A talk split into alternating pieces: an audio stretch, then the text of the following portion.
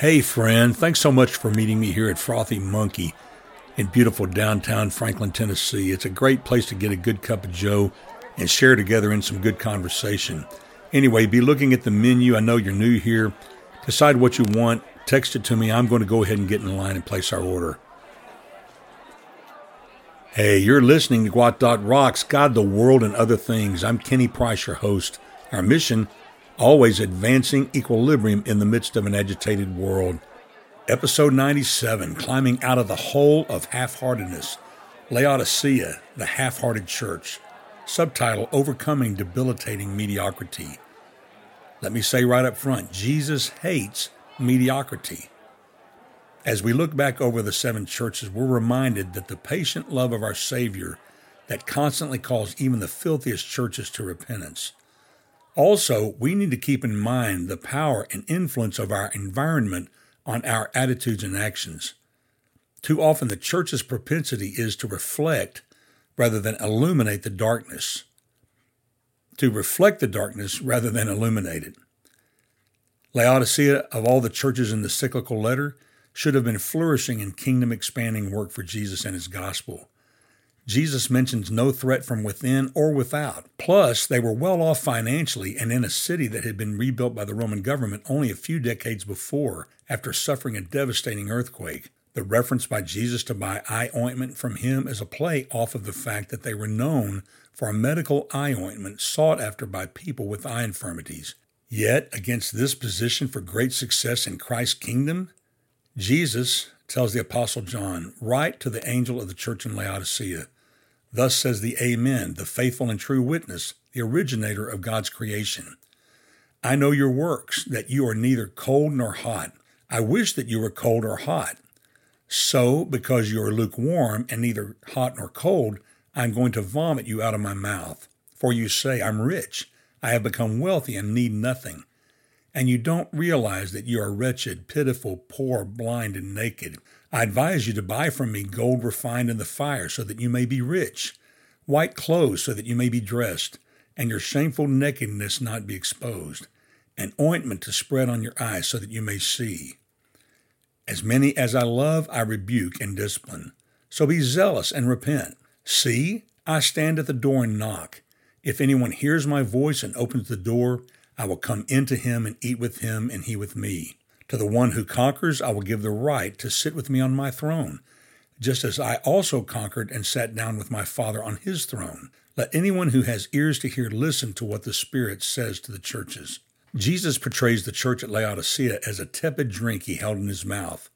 Room temperature works that Jesus finds distasteful to the point of spewing. Laodicea was lukewarm. They were mediocre and didn't know it. Laodicea was the church in the middle, their own worst enemy due to a dangerously self deceptive evaluation. Jesus says that they said about themselves, I'm rich, I have become wealthy and need nothing. And you don't realize that you are wretched, pitiful, poor, blind, and naked. What does it mean to be lukewarm? Hot or cold are not portrayed as either good or bad. Jesus portrays either one as desirable state or temperature compared to their lukewarmness, our modern day concept of cold as bad or sin and the perception of hot as good, so oftentimes we hear that hot means to be on fire for the Lord, it can't be sustained in this passage or context. The focus here is on their lukewarm state, which is about to provoke a vomiting reaction in Jesus. And keep in mind, Jesus calls himself the originator of all creation. Folks, that's a difficult place to be. They lacked zest for the Christ life. When you and I approach the kingdom work of God in our poverty stricken, diseased estate, we are cruising, as they as the Fonz used to say, we are cruising for a bruising. Jesus will not tolerate it. Jesus hates mediocrity. So, how do we climb out of the hole of half heartedness? Jesus gives us the prescription. Dr. Jesus gives us the prescription. In verse 18, he says, I advise you to buy from me gold refined in the fire so that you may be rich, white clothes so that you may be dressed, and your shameful nakedness not be exposed, and ointment to spread on your eyes so that you may see. As many as I love, I rebuke and discipline. So be zealous and repent. We see Jesus despises a deceptive, self sufficient attitude that blocks the door to real, good life. Jesus despises a deceptive, self sufficient attitude that blocks the door to real good life. The good life consists of faith, heavenly cryptocurrency, as you might say.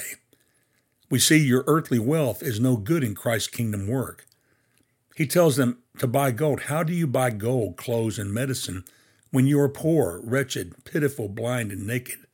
The Bible makes it clear that it's by grace you have been saved through faith. And this is not from yourselves, it is the gift of God, not by works, so that no one can boast.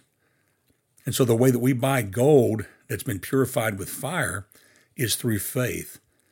So, folks, the way that we reach out to Jesus and the way that we come into a right standing with Him in regards to our works so that they're pleasing to God, it's a gift from Him that we receive if we will only reach out and take it. He invites us to take it today. The second thing is sanctification. So the real good life consists not only of a life of faith that is demonstrated by a pure refinement of works, the second thing is a sanctification of purity. Jesus says, I'm going to give you, I will give you white clothes to cover your shameful nakedness. The third thing is spiritual vision. The concept of that eye salve to heal their eyes so that they can see clearly.